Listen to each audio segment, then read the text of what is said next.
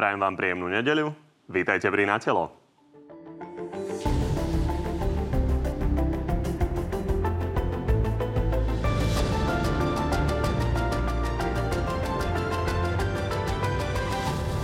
Pandémia udrela tento týždeň plnou silou. Nemocnice sú preplnené a rušia plánované operácie. To, čo potrebujeme, je prestať kliachať o covide a počúvať odborníkov. Vláda sa napokon dohodla na lockdowne. SAS ale doň odmietla dať žiakov a študentov. Školy sa budú zatvárať ako posledné. Z opozície tentoraz zaznieva kritika pre prílišnú mekosť opatrení. Je to opäť mačkopes, nie je to tvrdý lockdown. Okrem toho máme pre vás dnes úplne čerstvý prieskum preferencií strán. No a našimi dnešnými hostiami sú vicepremiérka a šéfka za ľudí Veronika Remišová. Dobrý deň. Dobrý deň, prajem. A predseda hlasu Peter Pellegrini, takisto dobrý deň. Dobrý deň, peknú adventnú nedelu prajem. Tak ako vždy môžete od tejto chvíle hlasovať o tom, ktorý z hostí vás presvedčil viac. Nájdete to na tvnoviny.sk. Začneme tým avizovaným prieskumom. Na úvod nejaké vaše tipy. Ktorá strana podľa vás mohla medzimesačne nejak podrasť? pán Pellegrini? Priznám sa, že vôbec teraz netuším, pretože tá doba je tak turbulentná a tých aktivít politických strán bolo veľmi veľa. Nezdalo sa mi, že by jedna dominovala nad ostatnými. Ťažko sa mi to odhaduje. Pani Nemišová? Uh, neviem a úprimne v pandémii prieskumy ma ani ne, nezaujímajú. A to pokladám práve za problém, keď sa robia politické rozhodnutia na základe prieskumov. Dobre, tak nás zaujímajú, tak poďme sa na to pozrieť. Snáď si to pozriete s nami. Prvý hlas má 19%, druhý smer 15%, SHS 11,5%, Matovičovci majú necelých 8%, podobne ako progresívne Slovensko. Republika má necelých 7%, Smerodina vyše 6%, rovnako ako KDH. Do parlamentu by sa nedostali Kotlebovci s necelými 5, ani Aliancia s vyše 4%. SNS má 3,5 a za ľudí a dobrá voľba 2. Vidíme, že medzimesačne sa väčšina strán pohla len minimálne. O percento narastla LSNS a o 1,3% Uhrikovci. A poďme sa tiež pozrieť na to, ako by pri takýchto výsledkoch vyzeral parlament. Vidíme, že hlas by mal 36 kresiel, Smer 28, Sulikovci 22, Olano 15, PS 14, Republika 13, Smerodina 11, rovnako ako kresťanskí demokrati.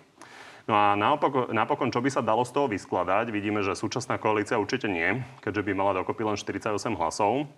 Napríklad spojenie hlas, smer a smerodina by na väčšinu nedosiahlo, keďže by malo len presnú polovicu, teda 75 kresiel. Ak by pribrali ešte republiku, bolo by to 88, no a iný tábor s hlasom v kombinácii SAS, PS a KDH by vydalo na 83 kresiel. Pán Pellegrini, neviete nám stále povedať, ktorá z tých alternatív by vám bola sympatickejšia? Nie, Či tá pretože... posledná, alebo tá s republikou? pretože tie alternatívy sa budú meniť asi každým Budú sa bez pochyby meniť. Otázne je, že v ktorej by ste si pripadali, že by ste mohli mať funkčnejšiu vládu. Ten svet, ten svet sa tak dynamicky mení a mnohí z týchto kolegov sa ešte vyfarbia jedným alebo opačným smerom, preto naozaj najistejšia odpoveď bude buď pár týždňov pred voľbami alebo na druhý deň po voľbách. Takže vy očakávate, že tie strany ešte budú meniť postoje? Ja si myslím, že tam budú ešte možno, že aj strany, ktoré tam dnes nie sú. Možno áno, možno nie, možno budú silnejšie. A uvidíme, ako sa ktoré budú chovať. Či niektoré budú pritvrdzovať viac smerom k extrému, alebo sa zachovajú si nejakú štandardnú demokratickú polohu. Ťažko povedať. Uvidíme. Teraz by som to nekomentoval. Pani Nemišová, keď sa pozrieme na tie vaše preferencie, tak vidíme, že máte už len 2%, čo je dvakrát menej ako mimo, mimo parlamentná aliancia či SNS. Existuje nejaká iná realistická možnosť, ako opäť sa spojiť s Igorom Matovičom? Ako hovorím, sme uprostred pandémie. Teraz riešiť prieskumy ja pokladám absolútne za neadekvátne. Myslím si, že teraz by sme mali riešiť to, čo je potrebné urobiť. A percentá my ich budeme riešiť pred voľbami. Teraz sa budeme zaoberať tým, čo je správne urobiť. A ešte raz, my nerobíme populistickú politiku, my neklameme ľudí, neslubujeme im to, čo sa nedá splniť, ale hovoríme im vždy pravdu. To chápem, ja sa teraz nepýtam, ako chcete dosiahnuť rast preferencií, len ste na 2%, čo je teda 3% pod eh, hranicou zvoliteľnosti, tak či, keďže Igor Matovič vám to stále ponúka, de facto, či vidíte nejakú inú možnosť, ako spolupracovať s ním práve? Budeme to riešiť pred voľbami. Teraz riešme to, čo potrebujeme riešiť. Tak poďme na lockdown. Vláda ho prijala zatiaľ len na dva týždne, ale vy sami ste okamžite povedali, že nemáme počítať s tým, že to bude na dva týždne. Takže na koľko? No, je úplne iluzórne hovoriť to, že lockdown nejakým spôsobom situáciu vyrieši, tak ako to zaznieva aj v médiách, že lockdown nám pomôže zmierniť utrpenie alebo obete. Jednoducho lockdown robí len to, že posúva, uh, posúva problém v čase. A jediné riešenie, ktorým my náš problém, ktorým je pandémia, vyriešime, je zaočkovanie celej populácie a predovšetkým zaočkovanie ľudí, ktorí sú starší ako 55 rokov. Z toho dôvodu, že keď sa pozrieme na štatistiky v nemocniciach, kvôli tomu všetky opatrenia robíme, kvôli tomu zatvárame ekonomiku. A keď sa pozrieme na to, kto je v nemocniciach, tak vidíme, že sú to v drvivej väčšine nezaočkovaní ľudia a v drvivej väčšine sú to ľudia, ktorí majú nad 55 rokov. Čiže pokiaľ nevyriešime problém 400 tisíc nezaočkovaných dôchodcov, tak pandémiu nevyriešime. A nemôžeme ľudí klamať, že lockdown nejakým spôsobom túto situáciu vyrieši. To chápem, ale nie je to odpoveď na moju otázku, lebo napriek tomu, keby sa zaočkovali teraz všetci nad 55 rokov, tak nám to neodstráni tie problémy v nemocniciach e, za dva týždne. A ľudia nejakým spôsobom žijú a chcú sa na, vedieť pripraviť na to. Čiže koľko majú čakať, že bude trvať ten lockdown?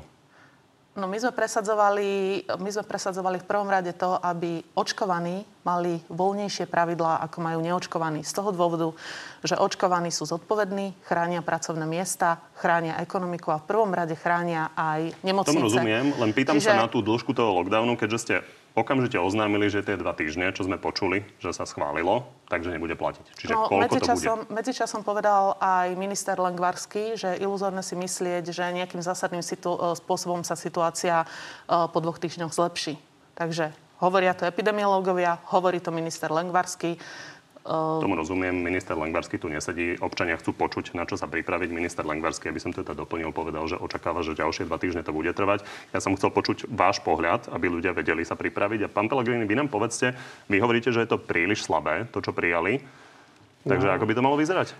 No, ja si myslím, že takto ťažko aj hľadám, aj by som povedal, takú atmosféru, akú naladiť v tejto situácii, v tejto relácii a asi sa budem snažiť naozaj menej uh, superiť s pani vicepremiérkou po tej politickej línii, lebo tá situácia je vážna.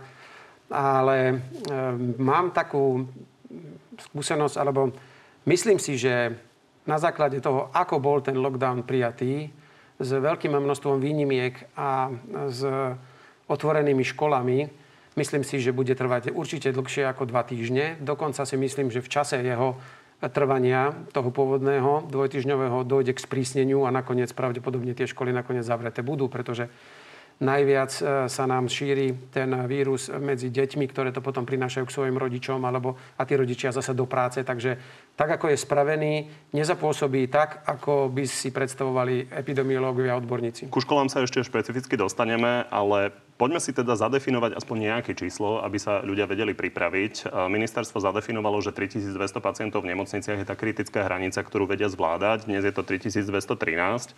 Takže kedy máme čakať akékoľvek uvoľňovania, keď to bude pod 3200, pod 3000, pod 2500?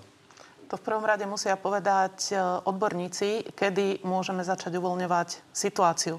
Ja čo presadzujem je to, aby tie opatrenia, akékoľvek sú prijaté, aby motivovali k očkovaniu. Pretože ešte raz, opatrenia nám, samotné opatrenia nám problém nevyriešia, ale nám ho odsunulo niekoľko mesiacov neskôr. Čiže akékoľvek opatrenia budú prijaté, tak musia byť prijaté také, aby boli zároveň motiváciou k očkovaniu. Dobre, ešte, ja tomu rozumiem, len vy ste tu teraz za koalíciu ako celok, takže hovorím, ľudia chcú počuť nejaké číslo, aby mali predstavu, na čo sa majú pripraviť. Ešte doplním jednu vec. Dnes eh, a posledné dni je situácia lepšia, ako bola pred týždňom. To znamená, že opatrenia, ktoré, bol, ktoré boli nastavené predtým, to znamená COVID-automat, zdá sa, že fungovali. Aspoň podľa čísiel a porovnaní, ako máme situáciu dnes a aká bola pred týždňom. Pretože prvý dopad lockdownu, ktorý bol vo štvrtok, uvidíme až za 5 dní, kedy sa budú testovať prví ľudia, ktorí boli nakazení. Lockdown jasne, že nás nezachráni zo dňa na deň, ale zmierňuje tú krivku a ten dopad na nemocnice, respektíve ho rozťahuje v čase. Mňa ale veľmi mrzí, a to musím zase povedať, že v, druhom, v druhej vlne e, tie čísla boli ešte hrozivejšie a ľudia musia vedieť, že ten lockdown sa dnes nerobí kvôli ekonomike, ten lockdown sa robí kvôli tomu, že naše nemocnice narazili na nejakú hranicu pomyselnú, kedy sú to schopné ešte zvládnuť. Mňa veľmi mrzí, že kým v druhej vlne slovenské zdravotníctvo dokázalo v tom píku, v tom, v tom, v tom najvyššom počte obsluhovať viac ako 4 tisíc pacientov na lôžkach a vedelo obslúžiť skoro 400 ľudí na plúcnych ventiláciách. Dnes kolabuje pri 3000 lôžkach a 259 ventilovaných pacientoch.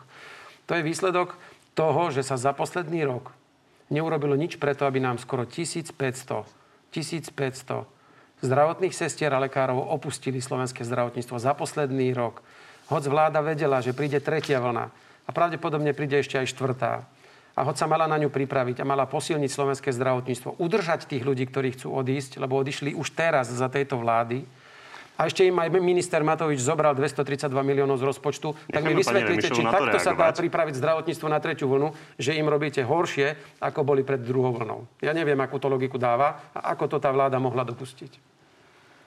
Pán Pelgrini, ani ja sa nechcem s vami hádať, ale tieto vyjadrenia, opakujete ich už niekoľkokrát, ja považujem za veľké pokrytectvo. Poviem vám aj prečo. Uh, pretože tých 1500 zdravotníkov, ktorí odišli, to boli zväčša zdravotníci alebo zdravotné sestry, ktoré sú v dôchodkovom veku. A keď hovoríte, že sme ich tam mali držať dlhšie, oni si v zdravotníctve odrobili 40 a viac rokov, dali preto všetko a teraz im hovoriť, že napriek tomu, že sú v dôchodkovom veku, tak ešte by mali ostať a ešte by mali slúžiť v zdravotníctve, si myslím, že je veľmi cynické. To je k tomu, koľko odišlo zdravotníkov. Druhá vec, druhá vec je, čo ste urobili vy. Ja vám poviem, čo ste urobili pre zdravotníctvo vy. V roku 2015-16 3000 cestier začalo podávať hromadné výpovede, pretože hovorili, že vláda ich ignoruje, nemocnice vyhlásili, že im chýbať nebudú. A vy ste, konkrétne vy ste povedali, že uh, keď odchádzajú, tak nám budú dobré Bulharky, Rumunky a Ukrajinky. To sú vaše slova. To ste povedali vy. A to pokladám za tie sestry, ktoré vtedy odišli, tak teraz nám v tom zdravotníctve chýbajú. Druhá vec. Čo sa urobilo pre sestry? Zaviedol sa automat. To znamená, aby sa im... Aut... Mhm. Pán Pellegrini, ale za naše vlády. To vôbec nie je pravda. A to vy si musíte doštudovať zákony. Za automat pre zdravotníkov zaviedla Radičovej vláda. Radičovej vláda ho zaviedla, nie vy. To je zásadná vec. Áno, teraz sa budú zvyšovať e, platy zdravotníkom o minimálne 10% My navrhujeme ešte aj bonusy pre zdravotníkov, dovolenku navyše, rekreačné poukazy, tak, aby zdravotníci e, boli odmenení. A ešte dôležitá vec. V parlamente momentálne je zákon, ktorý by umožnil lepší návrat e, zdravotníkov zo zahraničia, lepšie uznávanie diplomov. Zase 12 rokov, sa ešte dostaneme, ale aby to bola debata. My niečo robíme. A pán Pellegrini, viete, kto povedal, v slovenskom zdravotníctve chýba 1920, 1925 sestier? Inštitút zdravotnej politiky vo februári 2017, teda Môže podriadená organizácia ja ministerstva zdravotníctva. Odpoviem, ale... Čiže ten Prepačte, problém naozaj nevznikol tento rok. Ja len hovorím, čo sa stalo tento rok. Pani e, vicepremiérka, tak ja sa vám tu verejne aj ospravedlňujem, že som sa v roku 1975 narodil. Keď vy ešte riešite pandémiu v 2021 tým, čo sa udialo v 2015, ak som spravil chybu, že som sa narodil a dneska som tu, aj za to sa ospravedlňujem, ak som týmto spôsobil pandémiu v roku 2021. Prepačte, ja hovorím, koľko nám zdravotníkov odišlo medzi druhou a treťou vlnou. To znamená vtedy, kedy slovenské zdravotníctvo malo dostať väčšiu inekciu a nie, že im Matovič zobral 232 miliónov z rozpočtu, kedy lekári mali dostať navýšenie, aby neodišli a nehali sme ich odísť. A pani e, vicepremiérka, viete, koľko je teraz sestier v dôchodkovom veku na 62 rokov a koľko ich je na 65 rokov a dnes robia? Keď tvrdíte, že tie, čo odišli, sú len tie dôchodkyne, ktoré sa nakoniec rozhodli odísť. Ja tvrdím, keď odídu všetky dôchodkyne, tak vám odíde 5,5 tisíc sestier. Veľká časť bola ano? v dôchodkovom veku a naozaj pokladám za cynizmus, že vy im hovoríte ja im potom, nič. potom im namáhavej prvej, ja druhej vlne, že mali ostať ja ešte som sa neprihováral pán sestričkám a doktorom, ja som im veľmi vďačný za to, čo robia. Ja som sa prihováral vám ako vicepremiérke slovenskej vlády, ktorá nesie plnú zodpovednosť za tie obrázky, na ktoré sa pozeráme, pretože uvedomte si jednu vec od marca 2020 tu nevládne už Pelegrini. Tu vládne Matovič, Heger, Remišová, Sulík a Kolár. A na všetko, na čo sa teraz pozeráme, je výsledok aj vašej neschopnosti. Prepáčte. A vy sa darmo už budete obzerať o 2, o 3 roky dozadu. Mali ste dosť času na to, aby ste to urobili inak. Prvú vlnu sme zvládli rovnako dobre, ešte lepšie ako iný svet. Druhú vlnu môžeme porovnať. To bol Matovič s Krajčím, najhorší na svete a teraz to riadi Heger s Lengvarským, zase sme najhorší na svete, tak je chyba stále v Pelegrinim. Prepačte, už ma to prestáva baviť. Môžete reagovať, len dokončíme tú otázku Môžem. Pán Pellegrini, vy ste boli premiérom. Naozaj ano. zadefinovali no, ja ste problém. Poviem. Inštitút zdravotnej ano. politiky povedal, ano. že nám chýba 1925 sestier. A faktom je, že vstupovali sme do tej pandémie naozaj bez dostatočného no, počtu ale ešte raz pripomínam, že sme zvládli 4 tisíc pacientov na lôžkach a 400 ventilovaných v druhej vlne. S tým zdravotníctvom, ktoré sme zanechali. A ja vám poviem, pre sestry sme ešte s pani ministerkou Kálavskou na základe presne týchto čísel vymysleli program, ktorý im mal dávať motivačné štipendia, aby po skončení štúdia neodišli do zahraničia pracovať. Pri lekároch som ja ako premiér a spýtam sa pani vicepremiérky, prečo nepokračuje v tom, keď som vedel, že lekárov nám bude chýbať aj ďalej a ďalej viac. Dvakrát po sebe som dal príkaz slovenským univerzitám, ktoré vychovávajú lekárov, aby pobrali o stovky viacej slovenských študentov za lekárov, aby sme o 6 rokov mali podstatne viacej absolventov s tým, že ich potom musíme udržať na Slovensku. Vláda, ktorá prišla, zrušila tento program a dnes máme zase polovicu na našich fakultách zdravotníckých zahraničných študentov, lebo vláda odmietla pokračovať v tom projekte, ktorý som navrhol. Ja som sa snažil ako predseda vlády aj s e, nejakým výhľadom robiť nejaké opatrenia. Čo urobili oni? Zobrali zdravotníctvu 232 miliónov tento rok, odišlo im 1500 ľudí a dneska pri 250 ventilovaných oproti 400 ventilovaných máme kolaps. A to je výsledok už mojej vlády či vašej, pani Remišová? Ja za ministerstvo zdravotníctva dodám, že oni to interpretujú tak, že je tam snaha zachovávať aj bielu medicínu a preto to číslo kleslo. Ale je pravda, to číslo, ktoré ste spomenuli, odchádzajúci zdravotníci boli za tejto vlády. Pani Remišová, čo idete urobiť e, preto, aby sme mali nových zdravotníkov, ktorí prídu do, do systému? Ak dovolíte, ešte zareagujem e, na pána Pellegriniho o tom, ako on motivoval slovenských študentov, aby študovali e, medicínu tak e, aby sme sa nevracali ďaleko do minulosti, tak poďme do januára 2020, keď ste sedeli na tlačovke s pánom Ficom. Pán Fico mával šekom 55 tisíc eur a vyhrážal sa slovenským študentom, že pokiaľ si neodpracujú, tak musia zaplatiť 55 tisíc eur. Doslova ste vyhnali slovenských študentov študovať za hranice do Čiech, kedy nikto tam im takýmto spôsobom sa nevyhrážal. Eh, čo sa ide robiť? Eh, ministerstvo zdravotníctva, ako hovorím, v parlamente je zákon eh, na ľahšie uznávanie diplomov, podporu Toto sme už počuli, ale čo je najdôležitejšie, to ste už povedali, ale čo je najdôležitejšie je rokovanie o platoch. Minister Langvarský naznačuje, že sa to niekam pohlo, takže kam sa to pohlo, aký balík vláda vie vyčleniť na budúci rok na platy zdravotníkov? To bude otázka na ministra zdravotníctva, keď ho budete mať v štúdiu. V každom prípade ja vám poviem... Ale je to určite podstatná vec, lebo bez zdravotníkov tú pandémiu nezvládneme. Takže Počuli sme od Igora Matoviča, že 500 miliónov chce dať na šeky pre e, seniorov, aby sa išli očkovať. Koľko pôjde na platy zdravotníkov približne? Ja vám môžem povedať, náš postoj za našu stranu, my budeme podporovať zvýšenie platov hlavne zdravotných sestier, pretože tie majú teraz e, nízke platy, ale všeobecne pre všetkých zdravotníkov.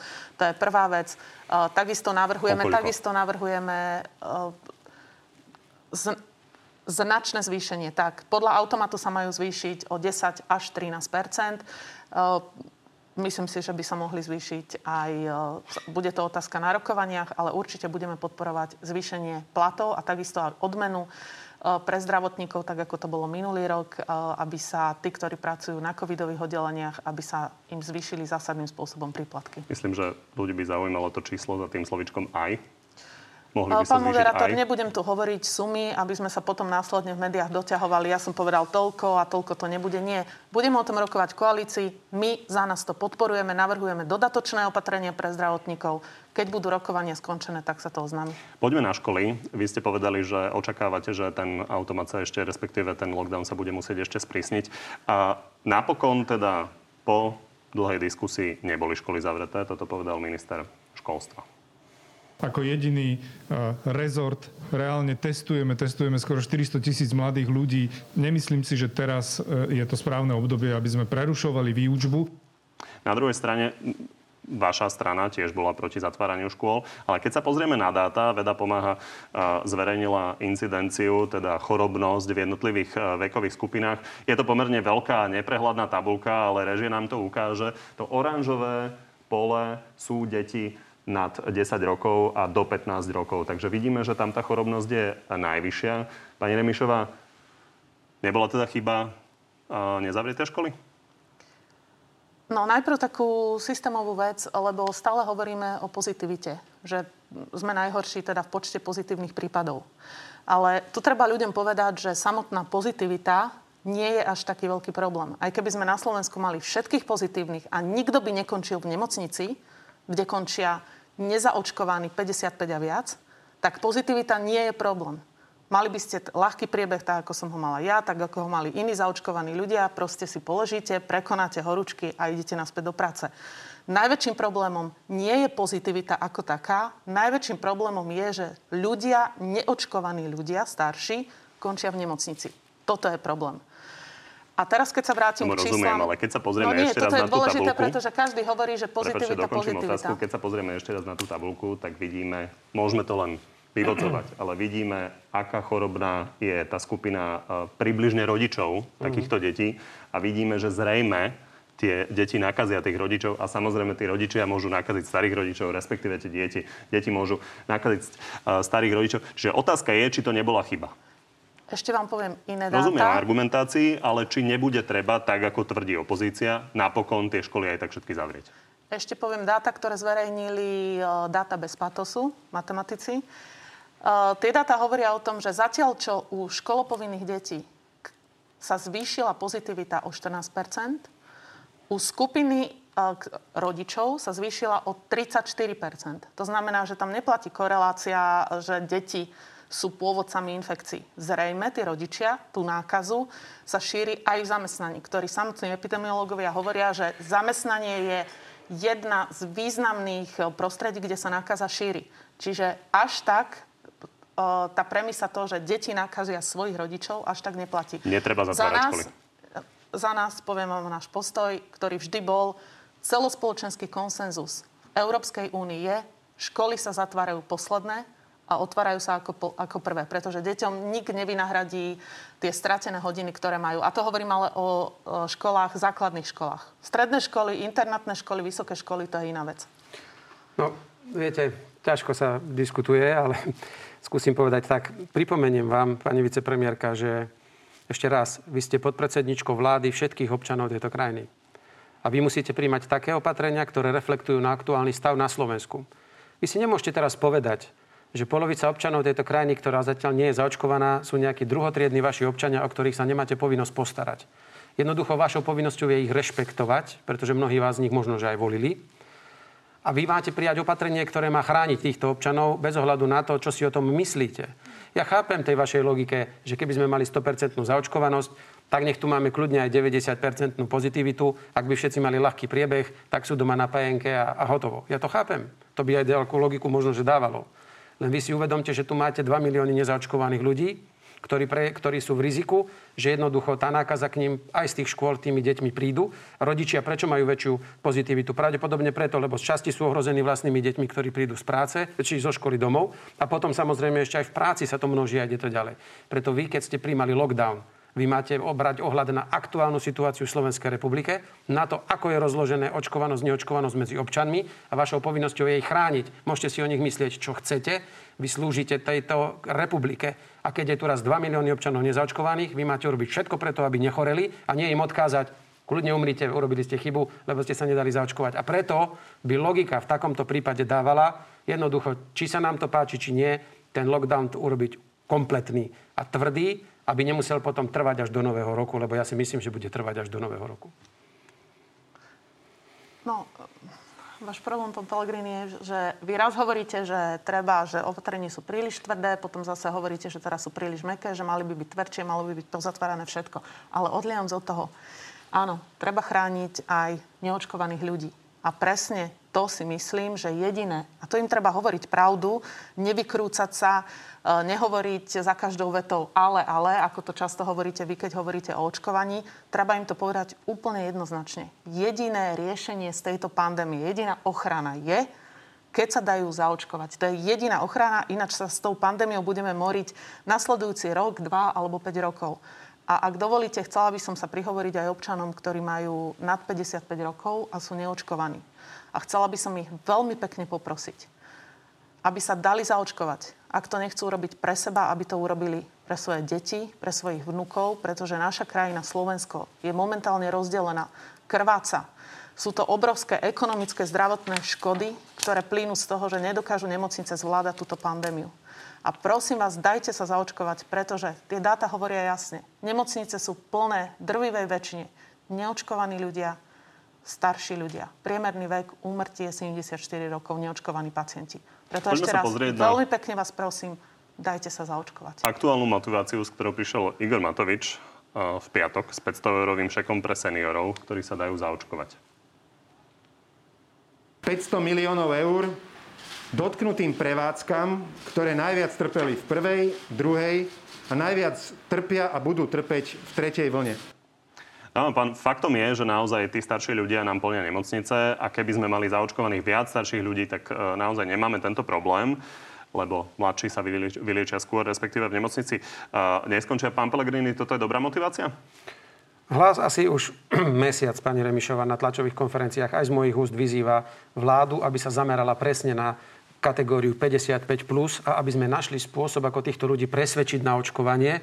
Ja som vtedy prišiel s myšlienkou, že poďme im ponúknuť akoby test na protilátky, po ktorom zistia, že žiadne protilátky nemajú a možno by ich to motivovalo akoby predsa len zamýšľať sa nad tým, že dať sa zaočkovať.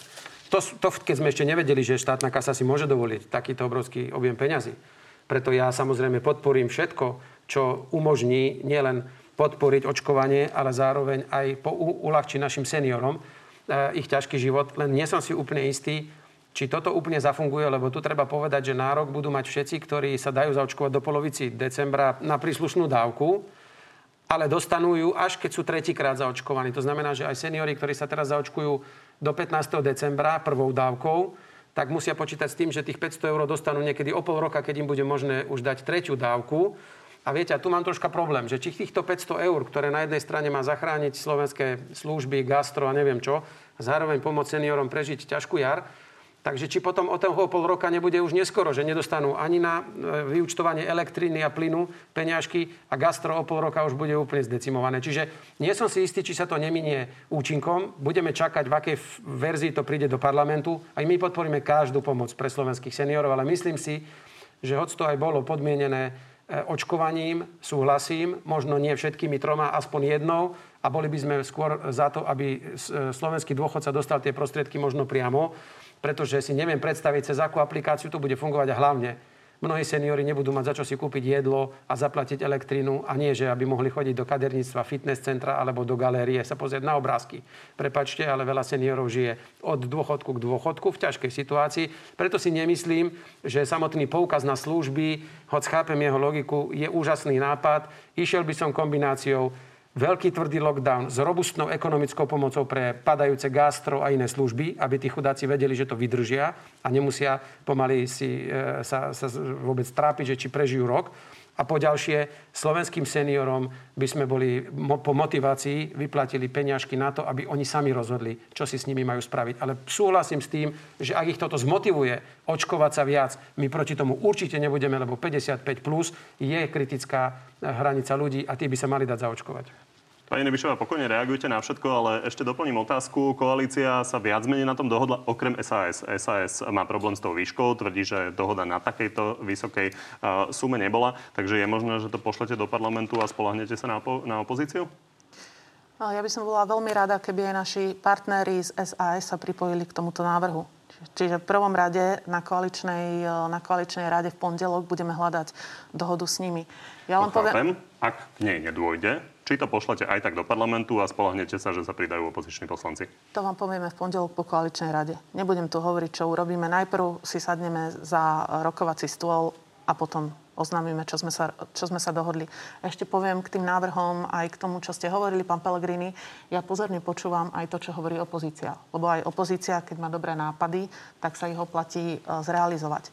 Ale e, počula som, čo ste hovorili o protilátkach. Protilátky si myslím, že tá úroveň vedeckého poznania, ktoré máme dnes, viete, že protilátky alebo testovanie sa na protilátky by v zásade neslúžilo k ničomu. Protilátky jeden týždeň máte, druhý týždeň ich nemáte.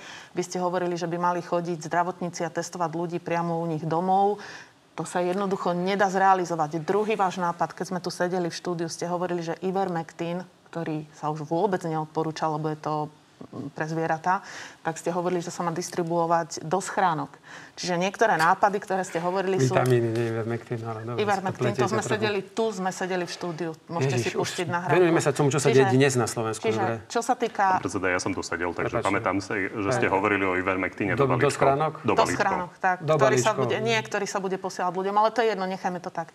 Čo sa týka tých 500 eur, za nás, hovorím, akákoľvek podpora pre zaočkovanie ľudí nad 55 je pre nás, e, my ju podporíme z toho dôvodu, že vakcína stojí 20 eur, e, monoklonálne protilátky, ktoré pomáhajú prekonať chorobu, stoja 1200 eur, človek v nemocnici stojí 12 000 eur a človek na umelej plúcnej ventilácii stojí 20 000 eur.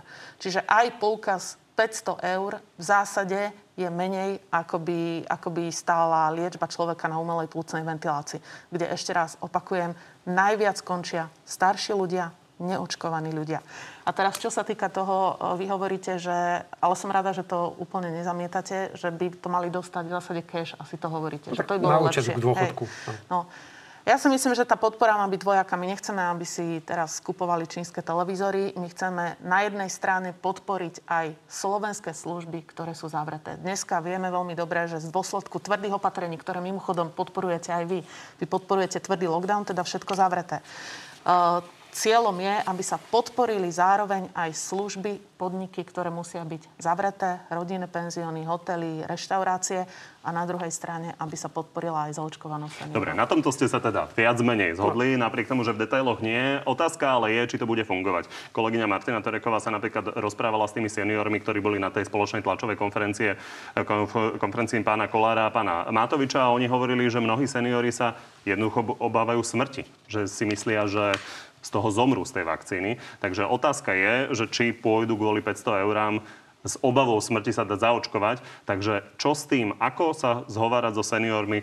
Pán Pellegrini, vy ste sa rozprávali s vlastnými rodičmi, tak ako ste im to vysvetlili? Veď ja som práve to hovoril, veď ja viem, že vedecky, čo znamená protilátky, ale vy s tými občanmi, seniormi musíte na- nadviazať nejaký kontakt. Lebo ja vám to hovorím zdravým sedliackým rozumom. Keď teraz pôjdete vy zazvoniť nejakej pani na Oravu a poviete, poďte sa dať zaočkovať pani, tak chytí metlu a potrieska vás po hlave s ňou, že choďte preč od jej domu. Ale keby ste za ňou prišli, poďme sa najprv porozprávať. Naozaj si myslíte, že to prežijete? Pozrite sa, protilátky. Veď to mal byť iba akoby dôvod s nimi nadviazať diskusiu. A keď už s ním potom môžete diskutovať, možno ho skôr presvedčíte. Ja som vtedy nevedel, že máme pol miliardy pre nich k dispozícii, tak som hľadal aspoň aký, taký možnosť, ako ich nejakým spôsobom presvedčiť. A preto, ak tie peniaze máme k dispozícii, možno to môže byť lepšia kombinácia, čas na záchranu služieb, čas toho len jednu vec vám chcem povedať. Tak som spomínal ten Ivermectin, ja sa ne, on nebudem teraz sporiť. Videl som včera aj dnes v repríze na jednej spravodajskej televízii pani praktickú lekárku, ktorá lieči, odporúča liečiť neviem čo, kadečím lieči a používa sa aj toto. Dokonca aj krčmery dneska povedal, že to je podpora imunity, samozrejme nie je to proti covidu. Ale ja to nebudem robiť tomu reklamu, ja sa tomu nerozumiem. Ale bol to výkrik a je aj dnes výkrik, prosím. Mm, Ja viem, koľko stojí, čo? Koľko stojí človek v nemocnici, koľko stojí uh, jeho monoklonálna liečba. Našou povinnosťou je ľudí liečiť. Musíme nájsť tie 100 milióny a tých ľudí liečiť. Viete, čo dnes sa deje? Keď ste občan a máte príznaky, že vám je zle, nahlásite sa do NCZD, a teraz ma počúvajte, to mi hovoria ľudia z regiónu, že by chceli si vykonať PCR test. O 3 dní dostanú termín a o 3 dní na to dostanú výsledok.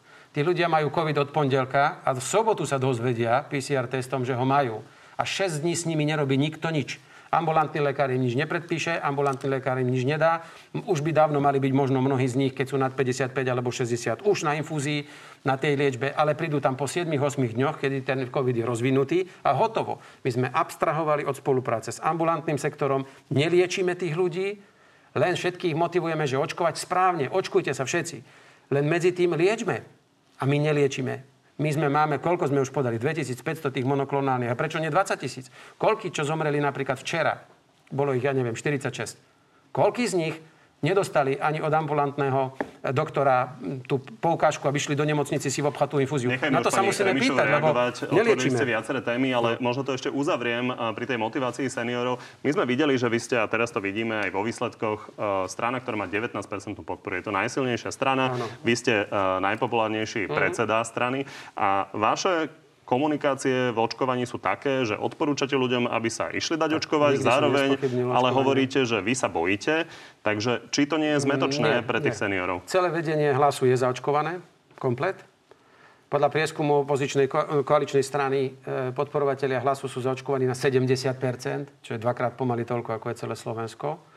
A nemôže predsa padať očkovanie na Slovensku len na základe môjho rozhodnutia. Ja som človek prekonaný, keby som prekonaný nebol, pravdepodobne som už zaočkovaný. Nie, tá otázka je, že ste hovorili, že sa obávate Nikdy tej vakcíny, som- že je príliš rýchlo vyvinutá. Nikdy a som takéto- nespochybnil a každému odporúčam od prvého dňa. Dokonca pani prezidentka povedala, že keď delí opozíciu na jednu a druhú, že u hlasu ani u Petra Pellegriniho nepočula nikdy vetu, ktorá by spochybnila e, vakcináciu a ani ju odo mňa počuť nebudete, pretože ja každému vakcináciu odporúčam. Jediné, čo hovorím, že si pri tomto poznaní nemôžete dovoliť ako vláda urobiť povinné očkovanie, lebo to si nemôže trúfnuť hoci kto len tak.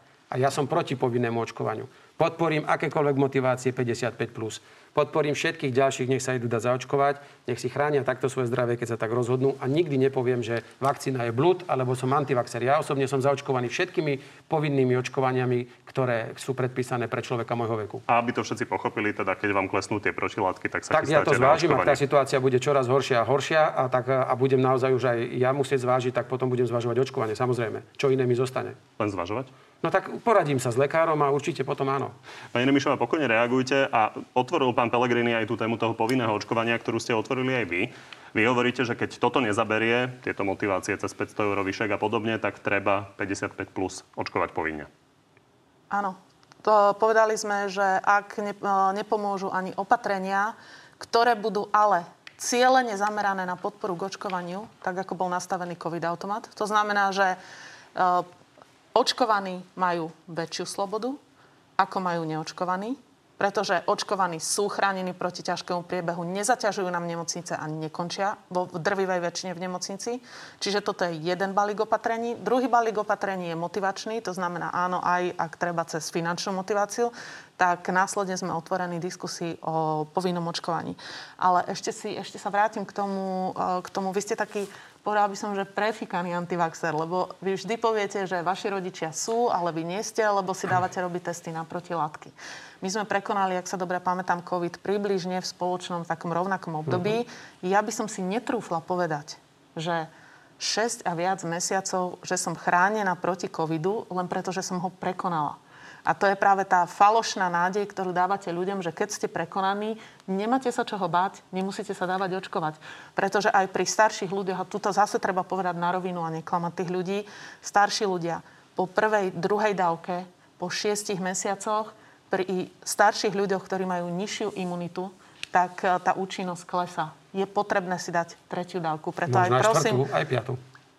Každého presne pol roka. To ešte Asi, tak, presne tak. Z, ako je zrejme, to máte pravdu v tom, že COVID nezmizne. Že my sme si mysleli na začiatku, zrejme aj vy, keď ste začínali bojovať s pandémiou, sme si mysleli, že COVID za rok tu skrátka nebude, že ho vyhubíme. Dnes je jasné, že to bude niečo ako každá iná e, vírusové ochorenie, tak ako je tu chrípka každý rok, tak to bude aj COVID každý rok.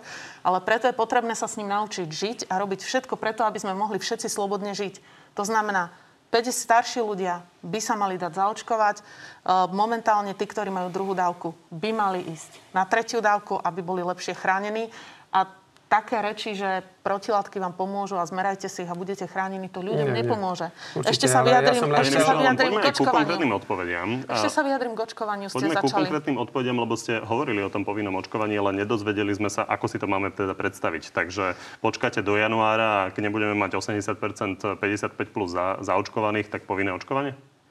Uh, tak uh, hovorím, že sme otvorení diskusii o povinnom očkovaní. Čo je to Áno. otvorených diskusí? Keď príde minister zdravotníctva s konkrétnym návrhom, aj s konkrétnymi opatreniami, to znamená, kde bude aj zadefinované, ako bude, akým, ako, aký bude protokol k povinnému očkovaniu, ako ho, aké budú treba pokuty, alebo ako ho chce vymáhať, tak v tejto diskusii sme otvorení. Vy to otvárate. Ako by ste to vymáhali? Otvoril to premiér v prvom rade, otvoril to aj minister zdravotníctva. To znamená, že keď príde minister zdravotníctva, my pravdepodobne povinné očkovanie podporíme. Lebo si myslíme, že inej cesty z pandémie nie je. A ešte sa vyjadrím, ak dovolíte. ako by ste to vymáhali? Prepačte, je to agenda ministra zdravotníctva. Očakám, že minister zdravotníctva príde s návrhom. Ešte, keď sa hovoríme o Myslím, povinnom všetkých by očkovaní... zaujímala odpoveď, ale v poriadku, bude tu v útorok minister zdravotníctva, takže budeme sa samozrejme pýtať aj jeho. Prepačte, ešte sa chcem vyjadriť povinnému očkovaniu. A idete spomínať. aj k vám. Uh, ste hovorili, že vy uh, nikdy uh, nebudete za povinné očkovanie. No, Ježiš, túto bachorku idete dávať, už bola trikrát v televízii, že či sme zaviedli povinné očkovanie na chrípku v domoch sociálnych služieb, to chcete povedať? No, to sa ako vymáha? Kto, kto dostane pokutu za to? Kto bol vo vezení za to? No zatiaľ ešte nikto. Zaviedli ste pokutu, zaviedli ste nie Kto ju len, dostal, nie len prepačte, zaviedli ste povinné očkovanie vo všetkých domov e, sociálnych služieb a zaviedli ste povinné očkovanie aj pre e, žiak, študentov niektorých stredných škôl ste zaviedli. Áno, to neviem o tom teda. Áno, tak máte to vo vyhláške, ktorú podpisoval váš podpredseda pán Raši. Mhm. A následne aj v zákone, ktorý ste schvalovali. A teraz vám ešte prečítam, e, čo ste ako vláda, vaša vláda, dali ako stanovisko... už rozprávate o svojej vláde. Čo vy furt na našu Prepa- vládu? ja len- tu ľudia vám zomierajú počas vašej vlády. Čo furt máte z, z vaš... Ale vy sa nevracajte do histórie, veď vy sa naučite dať čo aj nové robiť. Budete mať priestor a môžete Ale zareagovať. Ja pozerajú vám pre... nás ľudia. Čo ich čo zaujíma pred dvoch rokov, keď teraz im zomrel niekto? Pretože ja pokladám vaše Hej. postoje, pokladám No. za čisté pokrytectvo. Hej. Keby ste vy boli teraz vo vláde, Ale ja som tak bol vo vláde. podporujete očkovanie a ste jeho najväčším A ja propagátorom. podporujem non-stop očkovanie, odkedy som v politike. Pre, prečítam vám, čo ste napísali do stanoviska k povinnému očkovaniu. som písal. Vaša vláda. Systematickým celoplošným očkovaním sa Slovenskej republike už desiatky rokov darí úspešne eliminovať ochorenia, ktoré sa dodnes vyskytujú v niektorých štátoch vo forme epidémií. Len povi- zachovaním povinného očkovania sa dá predísť epidémiám, ktoré by mali za následok ohrozenie verejného zdravia. Toto je vaše stanovisko, ktoré ste vy To ako vláda, krajiny sveta toto. ktorej ste boli súčasťou, ste dávali. Lebo to sú tie smrteľné Teraz choroby, ktoré likvidovali celé národy no, aj a to toto tak je. Aj toto je smrteľná Ale choroba, viete- pán Pellegrini. Ale vy čo Však na to zomierajú Viete čo? Pán Kovačič, jednu vec iba odkážem pani Remišovej. Nebudem spomínať, sa. ja sa vôbec nerozčulujem, ale pri vás, je mi to, tom. pri vás je mi veľmi ťažko sa nerozčuliť, keď vás vidím, ale prepačte. A čo hlavne počujem. Pozrite si vy, prosím, dnešnú reláciu stanovisko. o 11. Nebudem hovoriť, ktorú televíziu. Bol váš pán predseda vašej strany, z ktorej ste vzýšli, váš politický otec Igor Matovič o 11. v diskusnej relácii dnes. Ľudia vedia, ktorá to je. Pýtali sa ho, prečo je takáto zlá situácia. Pozrite si to. Porozprával, ako zlyhala vaša vláda, ako zlyhal minister Lengvarský, ako sa podcenilo leto, ako sa nič nespravilo s kampaňou, že tá kampaň na nič je hračkárska, smiešná, infantilná. Ani raz nepovedal o opozícii, lebo si uvedomuje, že on vládne. Tak si to prečítajte, vypočujte a tam pochopíte, že kto je na vine tomu, čo sa deje dnes. Nie to, čo sme my písali v nejakých dokumentoch 2017, alebo čo sa udialo v roku 2016, alebo 15, čo tu už rozprávate pomaly pol relácie. Vy už konečne rozprávajte o tom, čo robíte dnes, čo budete robiť zajtra a čo budete robiť na pozajtra. Pretože tí, čo ležia dneska v nemocniciach, im je jedno, čo bolo v 2017. Pán Pellegrini, vy aj s vašim politickým učiteľom Robertom Ficom a s vašim šéfom, bez ktorého ste nevedeli urobiť vôbec nič. Celú túto pandémiu, čo ste robili? Ste rozoštvávali ľudí, eh, zvolávali sa na protesty, kde boli starší ľudia, ktorí tam No, boli bez nie. rúšok, ktorí tam boli bez rúšok. Eh, Vozili ste sa na ich hneve, nabadali ste ich, aby sa neočkovali. A teraz ja medzi vami nerobím rozdiel, lebo vy a Smer ste v zásade to isté. Len vy možno ste v krajšom prevedení, ale je to úplne to isté. Pani vicepremiérka, aby sme sa dopracovali aspoň nejakej konkrétnej odpovedi, lebo naozaj jedna vec je debata o minulosti a hádka o tom, eh, či to súčasné riešenie je dobré, ale vy hovoríte, že treba zvýhodniť zaočkovaných ľudí. Jednoznačne. Ako? Čiže čo majú očakávať, keď už teda ten lockdown bude poľavovať? Vy ste chceli presadzovať nejak viac prevádzok, aby mali otvorených, čiže čo budú môcť ísť do obchodu s nábytkom a pre oblečenie? Pozrite sa, COVID-automat bol Buďme nastavený... ale prosím konkrétny. Budem veľmi konkrétna. COVID-automat bol nastavený tak, že očkovaní mali voľnejší prístup do niektorých služieb, do niektorých prevádzok. To bolo nastavenie COVID-automatu a vtedy sme aj zaregistrovali najväčší nárast eh, prihlásení na prvú dávku. Ako by mali byť zvýhodnení? Pozrite, začína advent. Eh, Pre veriacich ľudí je to mimoriadne, sú to jedny z najdôležitejších sviatkov počas celého roka. Prečo by očkovaní ľudia nemohli chodiť na bohoslužby za prísnych epidemiologických opatrení? Ešte niečo? Alebo prevádzky. Prečo by nemohli byť niektoré prevádzky, napríklad obchody pred Vianocami, otvorené pre zaočkovaných ľudí? Takže dobre tomu rozumiem, ak by sme náhodou uvoľňovali po štyroch týždňoch ten lockdown, tak budú môcť ísť veriaci na bo- bohoslužby a zaočkovaní a napríklad nakúpiť si oblečenie tiež zaočkovaní. My budeme určite Dobre tomu presadzovať... rozumiem? Dobre tomu rozumiete. My budeme určite presadzovať tak, aby každé opatrenie motivovalo k očkovaniu a sme jediná strana, ktorá sa očkovaných zastáva. A vždy to budeme robiť, pretože oni chránia ekonomiku, pracovné miesta aj nemocnice. Dobre, tak poďme na záverečnú rubriku. Zvládnete tri áno, nie? O, uvidíme podľa otázok. Otázky sú úplne korektné. Pán Pellegrini, začnem vami. V koalícii zrejme zatiaľ nie je dosť hlasov na 500 eurové šeky, s ktorými prišiel Igor Matovič. Je vylúčené, že by za ne hlas dvihol ruku? Nie. Smer hovorí, raz, nie je vylúčené. Áno, čiže Smer hovorí, že treba už hľadať kandidáta na prezidenta. Bolo by najlepšie riešenie, keby mali hlas a smer spoločného kandidáta? dnes ešte neviem. Mal by sa lockdown uvoľňovať pre zaočkovaných a prekonaných rýchlejšie?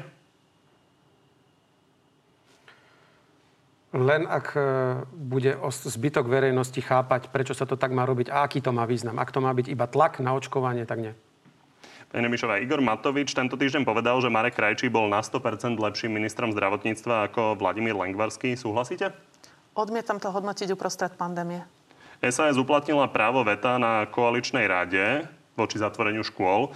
Ostalo právo veta aj strane za ľudí, keď má len štyroch poslancov? Ostalo právo veta, platí koaličná zmluva.